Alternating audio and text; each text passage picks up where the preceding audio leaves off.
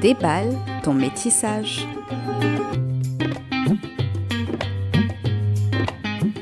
Bonjour et bienvenue sur Déballe ton métissage, le podcast qui déballe les sujets et problématiques liés à la multiracialité, qu'on appelle aussi métissage. Ce podcast vous est présenté par votre hôte, Marine, et aujourd'hui je vais vous parler des définitions du métissage.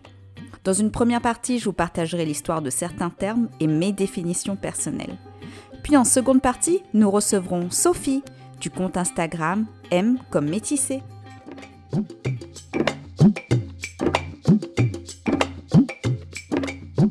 On parle de métissage et de métisse pour parler de mixture, de mélange entre deux races. J'entends race au sens sociologique, une catégorisation de personnes en fonction de critères plus que douteux, mais ancrés dans nos éducations et notre imaginaire collectif. On employait le terme métissage en zoologie et en botanie, pour des vaches par exemple. Ici, le métissage veut dire hybridation, et on considérait les personnes métisses, notamment noires et blanches, comme une hybridation jusqu'à l'abolition de l'esclavage. Rappelons que les personnes esclavagisées n'étaient pas considérées comme des êtres humains. C'est ainsi que l'esclavagisation a été justifiée pendant des siècles. Un autre mot était utilisé pour parler de personnes issues de relations, souvent non consenties, entre esclavagistes blancs et personnes esclavagisées noires. C'est le terme mulâtre. Quoi qu'il en soit, le métissage était un mélange non conventionnel et peu ou pas acceptable, et cela qu'importe sa multiracialité. On a commencé à parler de métis pour parler d'union entre personnes blanches colonisatrices et personnes autochtones des terres colonisées. Autochtone signifie un peuple natif de territoires colonisés. Par exemple, un enfant issu d'une relation entre une personne blanche et une personne berbère, ou une personne blanche et une personne sud-asiatique, indienne, ou d'une personne blanche et d'une personne arawak, pour parler des Caraïbes. Ce terme a finalement été démocratisé et désigne toute personne n'étant pas d'une seule et même catégorie raciale. On parle désormais de métis et métissage pour tout le monde et pas uniquement pour les personnes dites métisses, noires et blanches. Mais qu'est-ce que cela signifie être métisse aujourd'hui? On parle désormais de métissage pour parler de multiracialité, le fait d'avoir des parents ou grands-parents, arrière-grands-parents issus de groupes raciaux différents. Dans mon cas, je suis multiraciale asiatique de l'Est et du Sud, afrodescendante et blanche. Ma multiracialité ou métissage n'a donc rien à voir avec des cultures, mais bien des groupes raciaux. Une personne franco-italienne n'est pas métisse, elle est blanche, avec peut-être une double nationalité.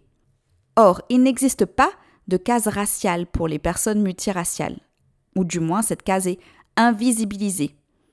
Lorsque quelqu'un dit je suis noir, personne ne lui demande mais noir quoi?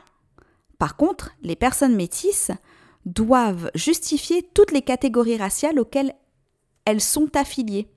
Je suis métisse, mais métisse quoi? Métisse, japonaise, camerounaise.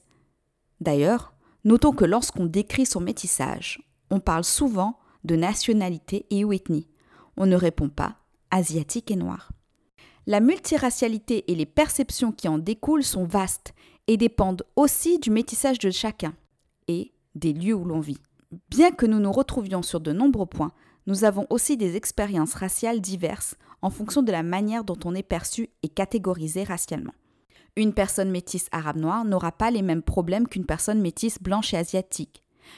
Et toutes les deux ne font pas écho au même imaginaire raciste. Mais tous vivent un racisme lié à leur multiracialité. Nous appartenons à plusieurs groupes raciaux, mais nous ne sommes que rarement acceptés dans notre entièreté. Nous sommes souvent perçus comme trop proches d'une race plutôt qu'une autre, pas assez ressemblants à une catégorie raciale, etc. Dans une société racialisante, faudrait-il une valorisation de la catégorie raciale métisse, avec peut-être des sous-catégories spécifiques Ou qu'on fasse alliance sous une même catégorie? Ou alors qu'on crée autant de catégories qu'il n'existe de métissage. Le sujet est vaste, et c'est pour ça que nous allons en discuter avec Sophie du compte Instagram et du blog M comme métissé. Attention, dans cet épisode, nous utiliserons les noms des pays colonisés et connus de tous, comme États-Unis ou Canada, au lieu de leur nom d'origine, Abiyala, pour la compréhension de tous. Dans cet épisode également, nous ferons état de racisme ordinaire et de racisme décomplexé.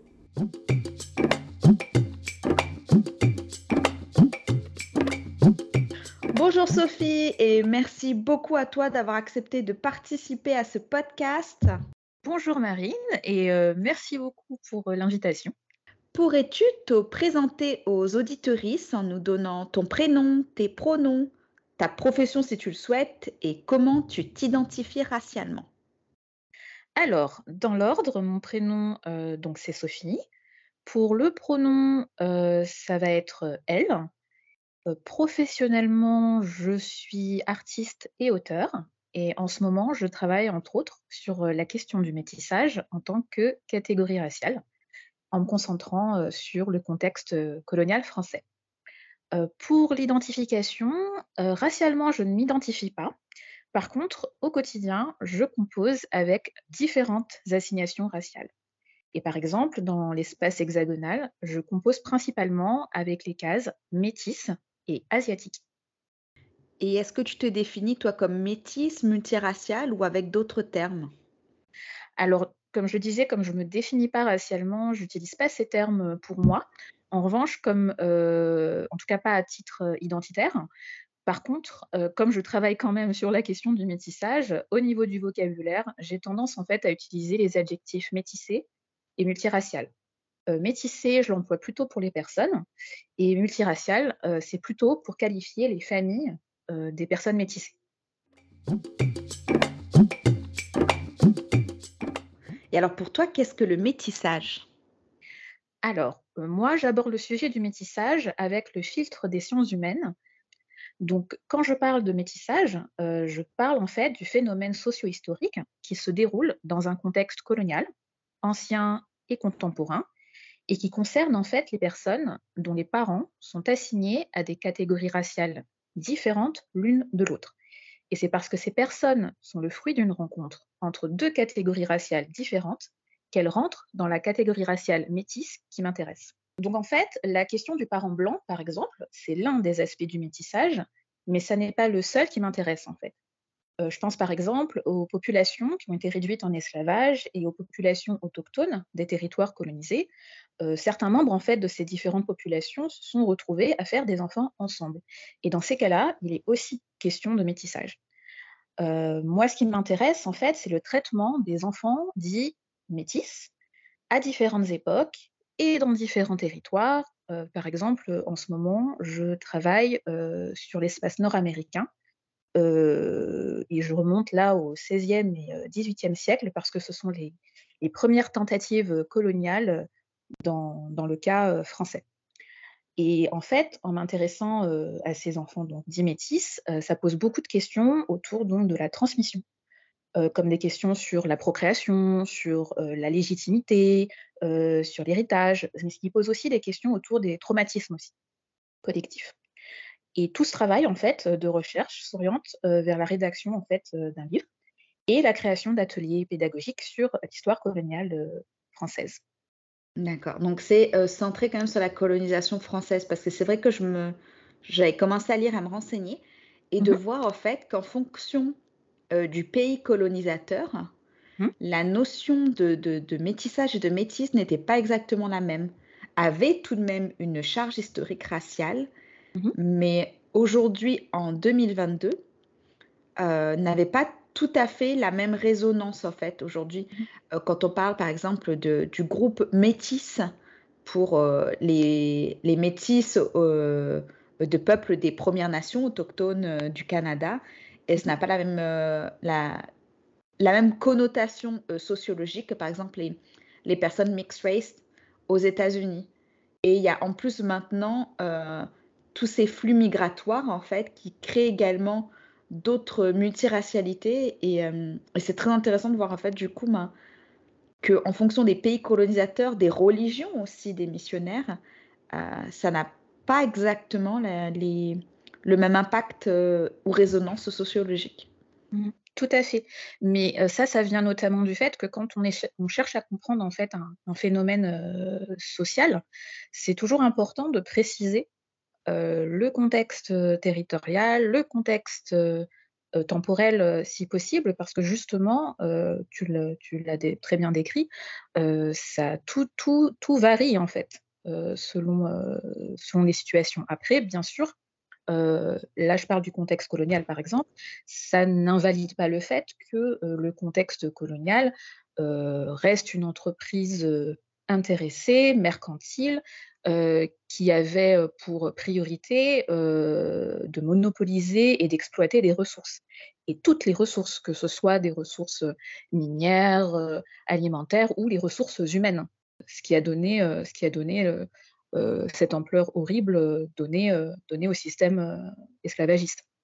Donc c'est ça aussi que ça, que ça, veut dire, mais effectivement, parce que comme les autres, comme toute catégorie raciale, ce sont, ce sont des assignations, mais après les personnes s'en emparent, et puis c'est surtout quelque chose qui, s'étale sur le temps long. Dans le cas français, on entre quand même, si on parle de, de continuum colonial et qu'on considère que notre monde contemporain est toujours euh, dans ces logiques coloniales, on rentre quand même dans le 5e siècle de, continuum colonial. Donc il y, a le temps aussi de voir, euh, de voir ces, questions-là euh, évoluer, changer, s'adapter et servir à, différentes, différents buts aussi.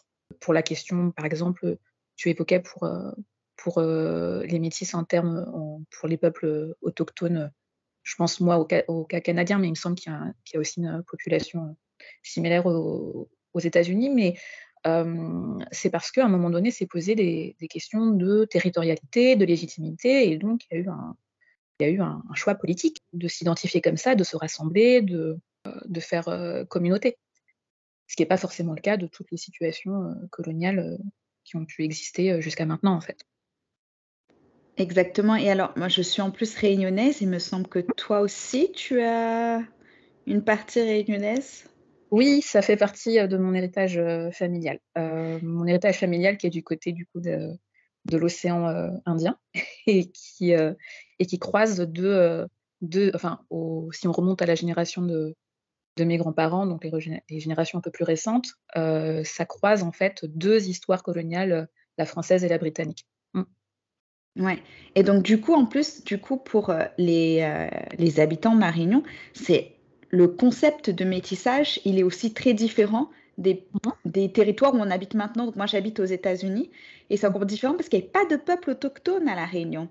Donc mhm. euh, c'est, il y a aussi euh, une autre histoire, une autre conception du métissage qui, mhm. bien entendu, maintenant euh, a toujours quelque chose de fétichisant, lié à une charge historique, mais qui est encore différente du coup de ce que toutes les deux nous étudions du coup avec avec ben, du coup le, nord du continent euh, dit américain. Alors, et comment t'es venu le, ce compte Instagram M comme métissé? Alors, euh, ça, c'est euh, ma première étape de travail, en fait, concernant la question du, du métissage.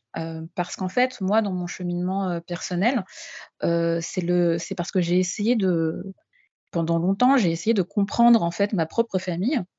Et c'est en essayant de faire ça que je suis tombée en fait sur les dimensions raciales et, coloniales. Et ça m'a permis en fait de réaliser que ce que je pouvais vivre en fait à titre personnel était en fait traversé par des tensions qui viennent d'échelles plus collectives. Et en fait, ce, travail de, témoignage, donc je l'ai partagé en ligne sous la forme d'un blog et d'un et d'un compte Instagram. Et ça a en fait visiblement euh, résonné chez un certain nombre de personnes. Et en fait, ce qui, un des déclencheurs en fait euh, qui a fait que j'ai sauté ce pas-là, parce que finalement j'aurais très bien pu garder ça pour moi et continuer euh, et continuer l'étape suivante de mes recherches. Mais c'est qu'en fait j'ai entendu un, un, entretien de l'auteur Jouy Bourguin qui travaille sur la question de l'adoption internationale et en fait, elle faisait le lien entre l'expérience des personnes adoptées transraciales, donc qui veut dire qu'en fait que les enfants ne sont pas assignés à la même catégorie raciale que leurs parents, et donc en fait, elle faisait le rapprochement avec l'expérience des personnes métissées. Et c'était la première fois que j'entendais ce rapprochement. Elle constatait le manque d'informations sur l'expérience des personnes métissées. Et ça a été un peu le coup de pouce, en fait, un peu symbolique, qui, pour moi, ou quand je l'ai entendu, je me suis dit, ben, peut-être que ça peut servir, en fait, à quelque chose de, de partager mon expérience. Parce que c'est vrai que dans les, que dans les réflexions sur le système racial et sur l'histoire coloniale, j'ai l'impression que c'est c'est une sorte, la catégorie métissée, c'est une sorte, dans le cas francophone, ça a l'air d'être une sorte d'angle mort. en tout cas, ce ne sont pas les personnes concernées qui en parlent. Et, et, du coup, il y a toutes sortes d'idées reçues ben, sont prises un peu comme argent comptant, ce qui est assez curieux, ce que je trouve assez curieux en fait, parce que si on réfléchit au système racial, ça me semble évident que le, métissage en fait partie, mais, mais apparemment non, ça n'est pas si évident que ça pour tout le monde en fait. Donc voilà, donc ça a été, ça a été ma première étape de travail sur le métissage. Ah ben surtout que le concept de race, en fait, c'est une ineptie. Et donc, c'est extrêmement difficile, du coup, de faire rentrer ces, les personnes métisses dans, dans, ces groupes. Et donc, si on vit avec ces catégories, il faut créer une catégorie pour nous. Euh, mais je ne sais pas si je sais pas s'il faut créer une catégorie parce qu'en fait, il me, enfin le, le, métissage justement, ce phénomène, il est presque concomitant au début des, entreprises coloniales en fait. Le métissage, on ne peut pas faire plus racial. C'est souvent défini comme un mélange de races. Du coup, je, je, trouve ça intéressant que ça, que ça, devient même, en tout cas dans le monde contemporain, s'entend, euh, que ça devient même l'antithèse euh, du système racial. Euh, je ne sais pas si c'est quelque chose que, tu as beaucoup entendu dans ton parcours, mais moi, j'entends assez couramment le, le, discours qui consiste à dire que oui, de toute façon, on va tous se mélanger, et donc les personnes métissées seraient le signe d'un monde post-racial, ou serait même éventuellement la solution au problème du, racisme, parce qu'au bout d'un moment, bah, parce qu'on se mélange, on ne pourra plus faire de différence. Et alors, je ne sais pas ce que euh, les gens ont eu comme cours de biologie à l'école, mmh. mais il me semble que faire des enfants, un enfant, ça n'est pas le mélange de ses parents. je pense que les personnes qui font partie de, de fratries et de sororités le savent très bien euh, quand, euh, quand on a les mêmes parents biologiques, euh, le résultat ne donne pas les mêmes enfants et c'est pas du tout pas du tout une science exacte euh, où on aurait une recette qui ferait qu'on met une poudrée de l'un, on met une poudrée de l'autre et on est sûr d'avoir le résultat euh, attendu. Ça, ne marche pas comme ça. Non, c'est vraiment intéressant cette, utilisation. ouais, contraire en fait, alors même que il me semble que le métissage ne pourrait pas exister sans système racial en fait. Donc c'est curieux, c'est curieux. Enfin moi je trouve ça curieux et intéressant et fascinant, mais, mais je trouve ça curieux qu'on arrive à retourner du coup le, on, arrive à retourner la catégorie en fait. Mais effectivement, elle, elle, a, elle a, du mal, c'est enfin, ce que je constate, en tout cas euh, dans les critères euh, actuels sur euh, les questions de hiérarchie raciale ou de système racial, c'est vrai que c'est pour ça que je parle d'angle mort. Le métissage, ça n'a pas de place pour l'instant. Et donc, je ne pense pas qu'il faudrait créer une catégorie. C'est qu'en fait, c'est déjà là. On est là. On est la preuve. Et, euh, euh, et, ça depuis le début de, des histoires coloniales. Donc, et donc, du coup, euh, pour les personnes qui, penseraient encore que ça serait une solution au racisme, ça fait plus de cinq siècles que les personnes métissées sont là. Euh, visiblement, ça ne résout rien du tout. Donc, euh, je, voilà, je pense qu'il faut faire son deuil de, ça. Mais, euh, je ne pense pas que c'est un problème de créer une catégorie plus que la considérer, en fait. La considérer dans l'équation. C'est très intéressant ce que tu dis parce qu'effectivement, vu qu'on est, en fait, on est invisibilisé, donc on a l'impression que cette catégorie n'existe pas et que en fonction des personnes, euh, des traits physiques, des connaissances d'autrui aussi, en mmh termes de, catégorie raciale, on est assigné à une catégorie monoraciale plus qu'une autre. Et oui, et tous ceux qui disent que euh, le métissage mettra fin au racisme, etc., enfin, ça, c'est. Il n'y a que les personnes euh, racistes qui disent ça. Enfin, c'est pas, c'est pas possible. Comme tu dis, ça fait, ça fait quand même un moment qu'on existe. On est là et ce concept a été, enfin, notre catégorie plutôt, a été invisibilisée. Ou... Et je ne sais pas si c'est récent cette chose, si au contraire, au tout début de la colonisation, c'était quelque chose de beaucoup plus euh, admis, marqué bah, c'est une, une, bonne question. Je, moi aussi, je suis assez curieuse de savoir à quel moment il y a une sorte de bascule.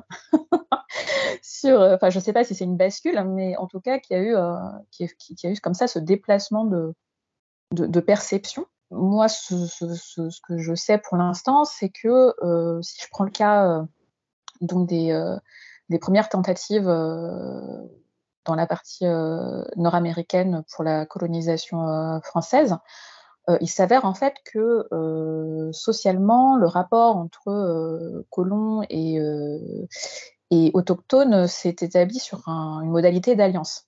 Et ça, c'est dans les débuts de la colonisation française. En simultané, il y a aussi des tentatives qui se font au niveau de l'espèce caribéen et au niveau de la Guyane, mais euh, là, à nouveau, les, rapports sont encore différents entre colons et, euh, autochtones. Mais dans le cas nord-américain, en fait, euh, donc, comme le rapport est d'alliance, parce que ce sont des alliances commerciales, donc des deux côtés du rapport, il y, a, un intérêt en fait à maintenir, maintenir des échanges et qui ne soient pas sur un mode, justement de, violence, de force ou etc. Et dans ce cas-là, pour euh, quand il y a euh, donc il y a eu des enfants euh, de parents de mères principalement de mères autochtones et de et de pères colons parce que à cette époque les femmes colons n'étaient pas n'étaient pas envoyées à l'autre bout de la planète comme ça en tout cas en autonomie. C'était forcément dans un cadre pour fonder des familles quand on est dans des colonisations de peuplement et c'était pas le cas dans les débuts dans les débuts nord-américains. Et en fait, euh, dans cette structure-là, dans ce contexte-là, ben, les enfants étaient en fait pris en charge par euh, le côté maternel, alors que techniquement, ce sont des enfants métissés si on prend euh, l'approche parents appartenant à un groupe racial différent l'un de l'autre. Mais pour autant, ils sont pris en charge donc, par le, côté maternel. Donc en fait, ça ne pose pas les mêmes ça pose pas les mêmes difficultés en termes euh, d'appartenance, en termes euh, de transmission, même si, euh, même si on peut imaginer que, que, ces enfants peuvent à un moment donné chercher à, à, comprendre les codes du côté paternel, mais souvent ces enfants en fait servaient de, alors le terme de l'époque c'est truchement, mais en fait faisaient la médiation entre, entre justement les deux systèmes culturels, justement pour faciliter les ententes commerciales. Donc, euh, il y avait une vraie navigation, une vraie circulation entre les deux. Euh, je ne suis pas encore tombée sur des, témoignages de l'époque et je ne pense pas malheureusement qu'il y ait des traces de ça.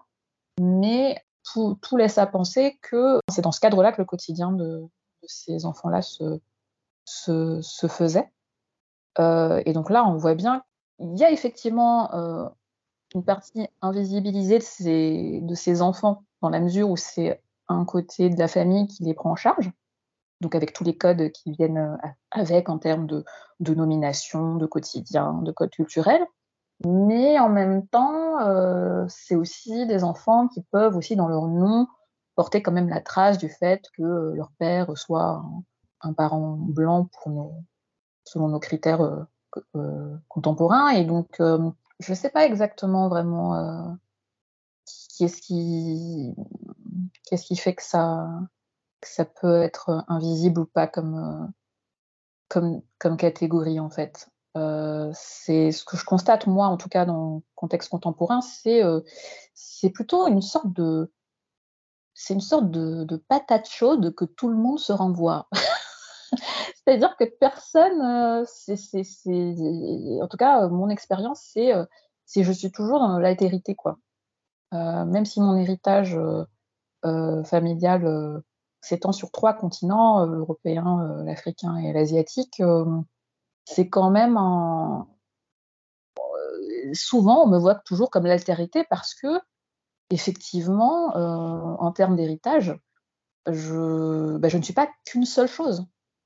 Je peux pas, peux pas m'identifier qu'à un seul groupe. C'est pas possible. Et, donc je pense que ça met tout le monde en difficulté en fait, puisque le, système racial, il, ce qui fait qu'il c'est un outil dont on a autant de mal à se débarrasser, c'est que ça vient jouer aussi sur des questions d'appartenance. Mon expérience en tout cas, mais c'est juste la mienne, me fait dire que quand on commence à passer à une échelle collective, les, personnes en groupe sont assez attachées à l'idée que euh, bah, justement, il y aurait certains critères pour appartenir, à ce groupe et que si on, ne remplit pas tous les critères ou que si on a un critère qui fait que euh, on, peut, voir que euh, on ne fait pas tout à fait partie du groupe, en tout cas pas avec toutes les cases cochées, du coup, il y a, quelque chose qui fait qu'on est, euh, qu'on est rejeté en fait. L'appartenance est un peu compliqué, euh, il me semble, à ce niveau-là. Donc je ne sais pas si c'est ça qui fait que qu'il y, a le côté invisible, parce que c'est ce que tu décris, comme il y a euh, des multiracialités, pour utiliser ton expression. Bah, justement, il n'y a pas quelque chose d'uniformisé qui ferait, qui aurait une culture métisse. Je dis n'importe quoi comme ça, mais tu vois ce que je veux dire? Je pense que c'est ça qui, je pense que ça contribue en fait à, ça. Même si je pense que c'est un peu de la mauvaise foi quand même de, dire que euh, des personnes métissées font pas partie du système racial. Mais bon, bref.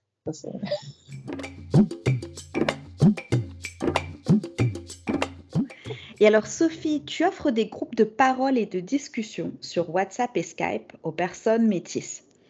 Ces discussions sont des bulles d'air frais pour beaucoup et penses-tu que ta définition du métissage a évolué au fil du temps de tes rencontres et discussions? Alors, je sais pas, ça me fait sourire euh, l'expression euh, bulle d'air frais parce qu'on aborde quand même des choses pas évidentes. euh, donc je me dis, bon, c'est, bien aussi que, les personnes du coup en ressortent pas forcément juste euh, un peu secoué euh, de choses. Euh, on, aborde, beaucoup de sujets qui sont difficiles, mais on mmh. sait que c'est bienveillant et qu'il y a vraiment un espace où on, est compris, en fait, alors que d'autres ne comprennent vraiment pas ça. Donc, si, si, enfin, c'est même si on peut en sortir avec les jambes qui tremblent après, enfin, il y a aussi ce moment où on a pu en parler alors qu'on n'avait jamais pu en parler avant. Mmh. Oui, donc c'est le soulagement, effectivement, qui peut, qui peut faire tu peux jouer ce, rôle-là. Donc, euh, du coup, bah, je suis contente que ça puisse euh, euh, donner ce genre de, de, résultats. Mais alors, oui, donc c'est effectivement, moi, je suis ravie hein, de, partager cette aventure avec d'autres personnes. donc, mais et donc ça, c'est intéressant, c'est stimulant, mais j'irai pas jusqu'à dire, pour l'instant, pour l'instant. J'irai pas jusqu'à dire que ça, euh, que ça a changé ma définition du, métissage, mais euh, par contre, euh, je dirais que ça a confirmé, que ça a plutôt confirmé en fait certains aspects que l'on retrouve en fait dans nos parcours entendus dans le monde contemporain. et je pense notamment à quatre, à quatre points en particulier. Donc, le premier, c'est le contexte colonial, où, surtout quand on commence à rentrer dans nos généalogies familiales, on, voit qu'elles sont, remplies de traces de cette histoire, que ce soit en termes de territoires familiaux multiples, en termes de déplacement, en termes de traumatisme. voilà, en termes de traumatisme. Donc ça, c'est quelque chose qui a l'air de, qui revient quand même beaucoup dans, dans les témoignages. Euh, le deuxième point, c'est euh, la famille multiraciale, euh, qui fait qu'en fait, les, tensions du système racial, on les vit, on les vit en fait dans, le, cadre privé. On n'en fait pas forcément. les premières expériences ne se font pas forcément à l'extérieur du groupe de la famille en fait, et qu'on est dans cette on est dans des situations où les membres de nos familles relèvent de catégories raciales différentes et donc et donc, ça suppose et que ça entraîne toutes sortes de choses positives et négatives, hein, mais, mais voilà, il y a des choses qui sont mises en, en tension et on voit est, que nos familles sont, sont, traversées directement par, par le contexte plus collectif du système racial et du contexte, et du contexte colonial. Le troisième point, c'est le racisme ordinaire, parce que non, être une personne métissée, ça ne, ça ne nous immunise pas contre la violence du système racial. Et, et une des formes du racisme ordinaire, notamment, c'est le racisme intrafamilial. qui, qui, a l'air d'être un peu caractéristique de nos familles, que j'évoquais un peu dans la question des familles multiraciales, et qui donc effectivement croise visiblement à cet endroit-là l'expérience des personnes adoptées transraciales. Donc ça, c'est un, autre aspect. Et le quatrième point, c'est la question donc, du passing racial pris dans son sens large, c'est-à-dire que on se retrouve assigné à des catégories qui ont un rapport ou pas avec nos, avec nos héritages familiaux, ou alors on a une multiplication d'assignations. Ça peut changer selon le contexte, selon notre niveau de mélanine, si on a un niveau de mélanine variable. Ça va dépendre d'autres critères, de marqueurs identitaires, euh, que ça passe par les accents, les vêtements, les cheveux, tout ce qu'on peut imaginer. Et, euh, pareil, voilà, qui, qui est quelque chose euh, comme ça qui, qui, a l'air aussi de revenir beaucoup dans nos témoignages. Donc, grosso modo, c'est pas bien sûr pas les seuls points, hein, mais, mais c'est un peu les, ce qui, dessine un peu des, des, grandes lignes en fait d'une expérience, euh, un exemple en fait euh, de la catégorie raciale euh, métisse en contexte contemporain, comme elle peut être vécue par des adultes francophones et qui et encore où il me semble qu'au niveau des nationalités, si je dis pas de bêtises, on est principalement dans, le cas de nationalité française et, euh, euh, belge. Euh, je donne toutes ces précisions pour justement contextualiser et, clarifier ce qu'on disait en début d'échange sur cette question qu'il y a tellement de variables dans, l'expérience de la catégorie métisse que là, on est quand même dans un contexte particulier aussi, du moins spécifique particulier peut-être pas, mais spécifique. Et qu'est-ce que tu aimerais dire aux personnes métisses qui peut-être écouteront, ce podcast? Peut-être quelque chose que tu aurais aimé qu'on te dise enfant ou à l'adolescence? Alors, euh, je vais shipper le slogan euh, d'une euh, chaîne de fast-food. Et je vais dire à ces personnes, bah écoutez, bienvenue et venez comme vous êtes. voilà. J'étais sûre que c'était celle-là. Tout de suite dans ma tête quand tu as dit pas, je suis déjà celle-là.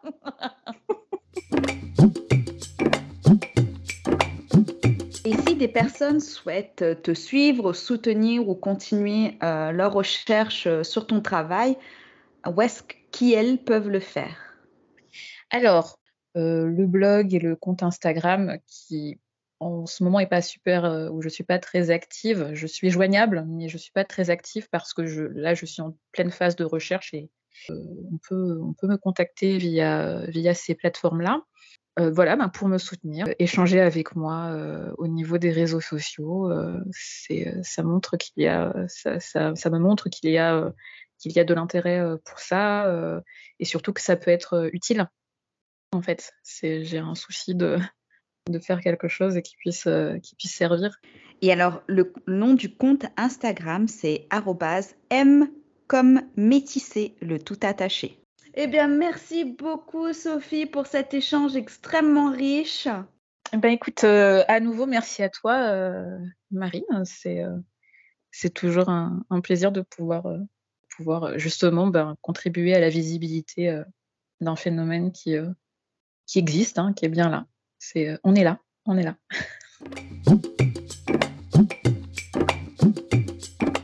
Eh bien, nous avons appris beaucoup de choses grâce à Sophie. Cet épisode, qui est le premier, nous permet aussi de voir qu'on ne sait pas tout, qu'on est toujours en train d'apprendre et que dans ce podcast, il ne faut jamais penser que je suis la détentrice d'un savoir universel. Ce qu'on peut mettre en avant suite à cet échange, c'est également le fait qu'il est important de savoir se situer et de dire de quoi on parle, d'où on parle, dans quel contexte on parle. Quand souvent on parle de métissage, on le place dans un contexte ou français francophone, ou dans une, ancienne colonie française, ou encore sur ce qu'on appelle le continent nord-américain. Comme le disait très justement Sophie, il ne s'agit pas de dire que notre catégorie raciale n'existe pas. Elle existe, nous en sommes la preuve. C'est juste que pour une raison que j'ignore encore, elle n'est pas visible. On ne parle que des catégories monoraciales et nous, on nous utilise pour de la fétichisation, du tokenisme. Nous sommes vus dans les espaces publics, mais dans la discussion raciale, nous ne sommes pas nécessairement vus, ou du moins, nos problématiques ne sont pas étudiées comme telles sur l'échiquier racial. Vous trouverez en description toutes les références citées par Sophie, ainsi que ses pages internet et Instagram. Cet épisode se termine. Merci à vous de l'avoir écouté. Abonnez-vous pour être sûr de ne pas rater le prochain. Mettez un maximum d'étoiles et ou un commentaire positif si cela vous a plu. Ce podcast est produit et réalisé par Marine. Il a été enregistré sur le territoire tamien, aussi appelé le sud de la baie californienne américaine.